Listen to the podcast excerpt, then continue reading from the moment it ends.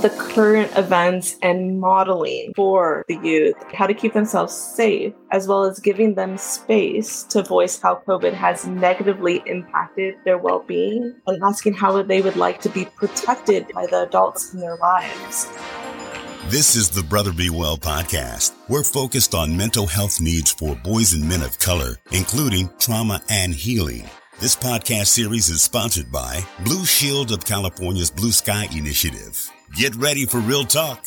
And to our parents and caregivers, listen up, y'all. Hi, I'm Michael P. Coleman, Content Director for Brother Be Well. While 19.1% of youth have an anxiety disorder, almost 32% of teens, one in three, suffer from one. Similarly, about 20% of all teens suffer from depression before they reach adulthood, and only 30% of those depressed teens are being treated for it. It's easy for us to see that both of these statistics are on the rise, in part due to our being at the time of this production over two years into the coronavirus pandemic. Today, thanks to the support of Blue Shield of California's Blue Sky Initiative, we're discussing two mental health disorders, rather, anxiety and depression, being disproportionately managed by youth in the COVID era in which we're living. And we're going to talk about all of this today with Mirella Giddings. She's an associate marriage and family therapist with HearYou.org. Hey, Mirella, how are you doing today? I'm doing great. I'm happy to be here and educate on a really important topic that it's I don't think gets talked about enough. It's not talked about enough. So let's take care of that right now. Let's get into the conversation right now if you're ready. Absolutely. Let's go. Let's do it. First, briefly define, and we've talked about anxiety and depression a lot on the Brother Be Well platform, but for the sake of this conversation, can you briefly define anxiety and depression?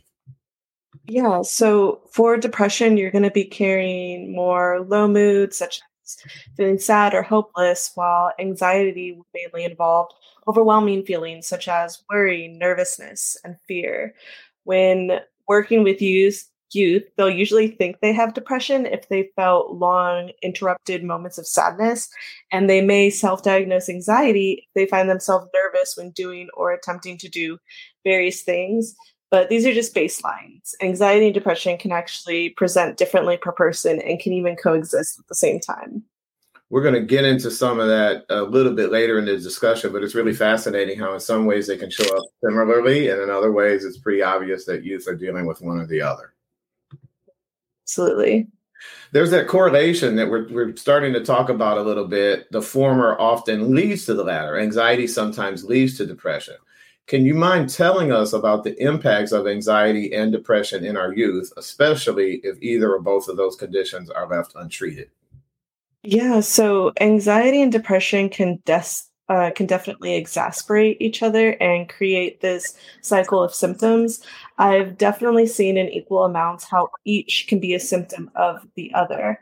You know, if depression and anxiety disorders are left untreated during childhood, it can lend itself to an increase in behavior problems, declining school performance, social issues, substance use, risky behaviors, or even withdrawing from previous activities that, you know, the child may have enjoyed pre- uh, previously um, you know, these crucial activities and experiences lend themselves to core identity development in the younger years. So if it's left untreated and it persists into adulthood, we see an increase of later anxiety disorders, depression, substance dependence, and other ways of causing dysfunction, with some of these becoming their core coping mechanisms to adulthood and due to their prolonged use. And so it ultimately makes it harder, but not impossible treat. You mentioned Mirella, and I apologize. You often, when we're talking to clinicians, you use the term, and I love the term cycle of symptoms. Does that just mean a, a group of symptoms that are kind of coexisting at the same time? Is that what you meant by that? So, by cycle of symptoms, I meant that they're kind of feeding each other. Mm. So, right, your anxiety is getting worse and it's causing you depression because now you don't want to go out because you have like these overwhelming emotions. But that same anxiety is feeding into the depression because let's say you're missing out on social interaction. So, that's what I meant by cycle of symptoms. I get it. I understand. I really appreciate you helping me with that the the very existence of COVID in all of our lives and the resulting, you know, if you can remember early on the shelter in place orders, all of the isolation and all of that, it can and has caused anxiety and depression in all of us, independent of age. We're talking about youth today, but we all felt a little bit of that, if not a lot of that. Hmm. As an associate marriage and family therapist, can you walk us through the mental health pitfalls that our youth, especially, may be facing due to this pandemic? Yeah, one of the main pitfalls that I've seen in youth is that they're socially stunted. Often saying in some iteration that they are feeling nervous in social situations now that we've come back from that quarantine. And a lot of this has to do with the sudden withdrawal from their community that has led to them not knowing or not putting into practice how to socialize or even make friends. So they're having to relearn again how to socialize, emote, and understand cues. And some of these students have developed anxiety around how they create new connections. You know, they over evaluate their interactions. Whereas other students, the anxiety is presenting itself as kind of word vomiting or oversharing information. They're so overwhelmed in their need to connect with others that they find themselves becoming isolated and find that other students aren't responding to that. Um, you know, the students have fallen into lower moods and greater vocalizations of apathy. So, for many youth, quarantine has forced them to be stuck at home regardless of their family, even if it was toxic or healthy. And so, not being able to even use school as that moment of reprieve from their family, they found themselves relying heavily on coping skills that they had before um, which has led to them kind of overusing them. And so they don't get the same benefits that they had previously. So now many of them have lost joy and interest from these activities due to their overuse and they just feel stuck. Wow. And it's so interesting to me, Mirel. I think we need to really, we, we're all committed to caring for our youth and taking care of them. Everything you've described, I felt on some level. So, you know, I with mm-hmm. decades of coping mechanisms and, and maybe a skill set or two that a young person hasn't developed yet. If we're all feeling that, it makes total sense that our youth would be, uh, for lack of a better word, struggling. They're having a harder time. And and I the, the conversation, the information you just gave us about getting used to things that they used to enjoy, but they're, they're not getting that same level of enjoyment out of it. That just really touched home. We've got to be really careful, I think, of, of our youth and help take care of them during this time. Oh, yeah, absolutely.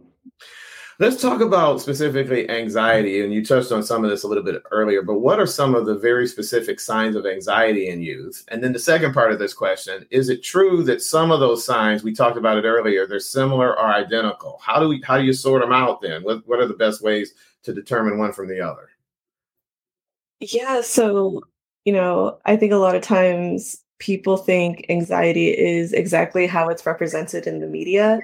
Um, but that is not always the case. Definitely, you want to be paying more attention to body cues and language. And especially for youth, if they are voicing that they are nervous, pay attention to that. If you as an adult are noticing that they are afraid to speak up or they're you notice that they are not feeling hungry, costed headaches, um, that could be one side of anxiety. Another one could be maybe their anxiety is presenting as impulsive behaviors. So, really pay attention to body cues and language. Some important language, just again to keep in mind, is maybe they say, My heart is beating really fast, you know, I feel nauseous. Maybe you notice they are restless or start sweating. And so, if they're showing some type of sign that they need to get out of a situation immediately, that is like the surefire way to notice that they are having anxiety.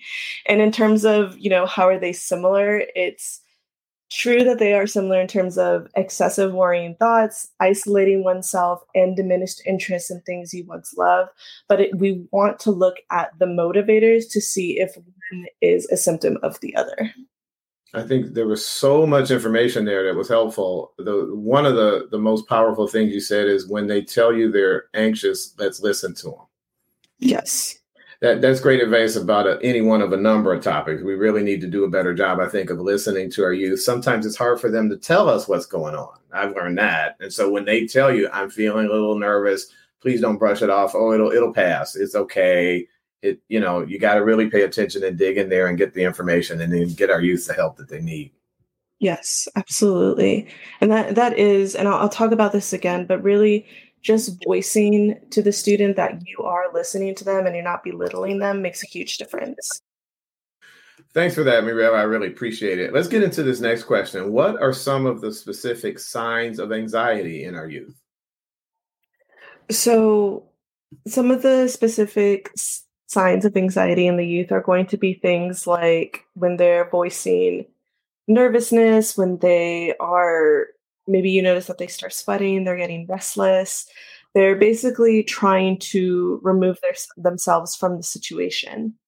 And so, the best way that we want to address that, um, or even try to treat that with these youths, is we want to figure out kind of what their routine is and see if there's something in their routine that we can either improve or make changes in to help contribute to healing their anxiety. Maybe we find out they're not sleeping enough, they're not eating enough, their day to day interactions are limited. And so, looking at their routine and then also as somebody who's not a clinician whether you're a parent or a teacher is really helping them set up a space to decompress if things are becoming overwhelming say at home let's make sure there's a designated area where they can take a break because that can be like a huge game changer for the youth and you know for some of my students their version of decompressing is just being able to burrito in bed without being, you know, accused or questioned, just really just letting them um, calm down and come to a grounded place. Just you want to create something safe during times of high anxiety there's always so much you bring to the table, Mirella. One of the points you just made reminded me, and, and, I'm certainly not a youth, but of a time when I was dealing with anxiety. And I had made the connection until I talked to first my medical provider, my doctor, and then he referred me to a therapist. I wasn't sleeping. I was only sleeping two to three hours a night. And I was powering through thinking that that was all I needed. And, and my doctor was the one that said that could very well be what's contributing largely to your anxiety. You're not getting enough, your body is not getting enough sleep. So sometimes it could be something really basic that can be fixed fairly easily and other times not. But but it's important as, as you just pointed out, let, us pay attention to everything that's going on and try to get to the root of this thing. Yeah, and just because you mentioned it, I just want to briefly say one thing that I found out is that especially because Starbucks and Dunkin' and all the coffee has become really huge. But not even when I was in high school, but caffeine actually contributes to anxiety as well, right? So, like when I mentioned earlier that sometimes people have, you know, they're feeling restless or they feel that the heart is beating fast. The caffeine does not help that. And so sometimes my students at the high school find that even cutting back on having that large coffee every morning before school helps them easier through their schedule. So it is really interesting. So powerful and such an easy fix, such an easy fix. Mm-hmm. Let's look at depression now. How do we treat depression and what are the best treatment options for depression for you? Right. So depression is also, you know, not a one size fits all solution, especially if that, you know, I know we're saying depression, but especially if anxiety or depression is not necessarily being caused by environmental factors if it's something more chemical. Um, earlier, I mentioned that some signs for when someone is vulnerable to their depression, um, that even before it gets to that point, what you can do is notice, listen, and ask. And that still applies for how you treat individuals who you think might be going through depression now while some of the signs I mentioned earlier are maybe more common everyday things that your friend or the person you know is going through, if you have a gut feeling that something is off, ask them and be straight to the point in asking them. Don't beat around the bush. If they are struggling, believe them, don't minimize or belittle them. And you know, as a friend or somebody who is in their environment, sometimes even just offering to be that support, whether that's, hey, do you want me to just listen? Or do you want me to give you advice or something like that? That is a huge game changer for someone who feels like they are completely alone in this situation. Um, and then just to kind of end off my answer, you know, you also want to look at their routine. Is there something in their routine that is triggering them? That maybe they have just gotten because again that apathy point where they don't really care but on some subconscious level it's actually keeping them stuck in that same season. And so what i like to do and definitely anybody can do this is what did you used to find joy in? And where do you find your content when you come home from work or school or whatever it may be? And how do we slowly start putting that back in our routine to start appreciating it again it, it's a difficult question well, you gave a heck of an answer to a difficult question, Mirella. And you mentioned, and I feel like every question I've got to ask for some clarification. So I apologize for this. But you used a term I just really like. I don't know that I've heard you use it before. Notice, listen, and ask. That's an easy kind of, I'm remembering kind of fire drill, stop, drop, and roll, or something like that. That's easy to mm-hmm. remember. Notice, listen, and then just ask the questions when you begin to pick up the signs in our youth. Yes. And that ask piece, I can't emphasize this enough, but people tend to be, I mean, it is, it's a scary topic, but when we're dealing with something like this, be honest in that question. Do not beat around the bush. Say, say something like, I'm worried about you. I noticed this. Are you thinking about suicide or are you thinking about self harm? You have to be direct in those situations, right? You don't want to miss something.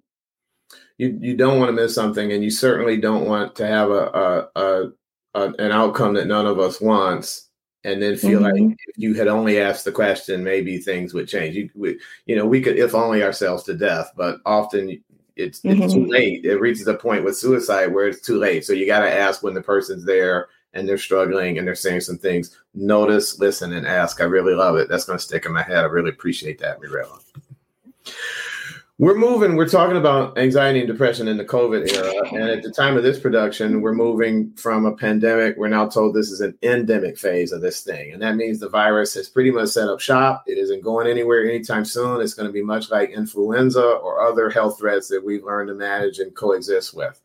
What are, from your perspective, what are the best ways to protect our children and youth from all of the psychological impacts of COVID? Again, it's not going away. So, how do we best help them? Buffer themselves to the, to what they're going to have to run into. Yes. So educating the kids on the current events and modeling for the child, the youth, how to keep themselves space, as well as giving them, oh, sorry, how to keep themselves safe, as well as giving them space to voice how COVID has negatively impacted their well being and asking how they would like to be protected by the adults in their lives. Additionally, you know, understand that the youth are going through just as many difficulties from COVID as you, the adult. Life is not easier for them just because they only have to worry about school. Or maybe I've seen a lot of teachers even say that, you know, they got a huge break, right, um, from having to move strictly to telehealth. That is not true at all. So, really be open to communicating with the youth around these subjects. So powerful. And I think I'm so surprised to hear that. I guess I shouldn't be. Um, but I, I tend to think just the opposite that the youth are having a harder time because, again, you and I have been on the planet a little bit longer. So we've learned how to manage trials and tribulations, like the, the old folks used to say young people don't have that skill set. They don't they they haven't yet learned how to weather those storms. So we've got to really keep a mm-hmm. listening ear to them and, and help them along. Would you agree? Yes, I absolutely agree with that. And it, it's true that they haven't had like the same trials and tribulations. And I think that's exactly what, you know, teachers, parents, adults are kind of seeing because from their perspective, the adult sees it like, well, they're just not able to hang out with their friends, but they're able to now play video games whenever they want. They're at home all the time. They're not having to go to school. Homework was much laxer in some cases. And then, you know, parents just see it as, you know, I have to give up my time at work. I have to figure out this um, XYZ. And so a lot of times they forget that they need so much more than just that. It cannot just be good times all the time, right? There's something that is missing from there. And sometimes the adults just see it that way, and you do have to remind them. Well, that's what this conversation is all about, reminding many adults of what we need to be doing. We talk about topics like this. Some of some parts of this weren't easy, but you made it easy for us, Mirella Giddings, Associate Marriage and Family Therapist with HearYou.org. Thank you so much. And, and I'm already looking forward to next time I get to talk to you. Absolutely. Thank you so much. Glad to be here. take care. We'll see you next time. See you next time. We touched on with Mirella Giddings for a moment there. We talked about suicide. So we'd be remiss not to give you this resource. There's a national suicide prevention lifeline available 24 hours a day. There's someone on the other end of a phone call for you if you're struggling, if you need help, if you just want to talk to somebody. Call the National Suicide Prevention Lifeline, please. 800 273 8255. That's 800 273 8255. Also want to thank our sponsor for this conversation and all of our Parents and Caregiver series. That sponsor is Blue Shield of California and specifically their Blue Sky Initiative. That initiative boosts access to mental health support. You can learn all about that incredible program at bluesky.blueshieldca.com. I'll give it to you again for our podcast listeners bluesky.blueshieldca.com.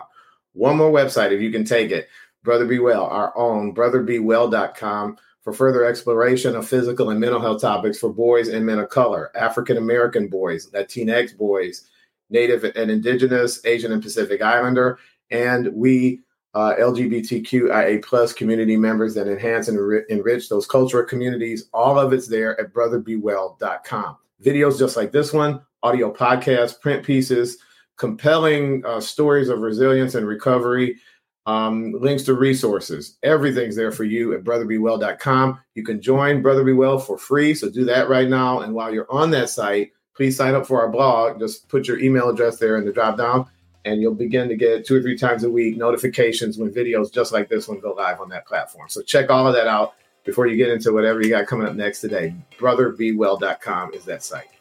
My name again, Michael P. Coleman. I'm content director for Brother Be Well. I want to thank you for your time. We don't take that for granted. Thank you for listening in or watching this video. And I want to encourage you to do two things before we get to see you again. Take great care of yourself. And we're trying to help you do that here at Brother Be Well. After you get that down, do me a favor, take care of somebody else too. Till next time, bye bye. God bless. Thanks for joining us for this episode of the Brother Be Well podcast. Join the BB membership at brotherbewell.com so we can learn to heal trauma together. Thanks also to Blue Shield of California's Blue Sky Initiative for sponsoring this podcast and supporting parents and caregivers in need. I'm Leon Guidry, and that's all for now.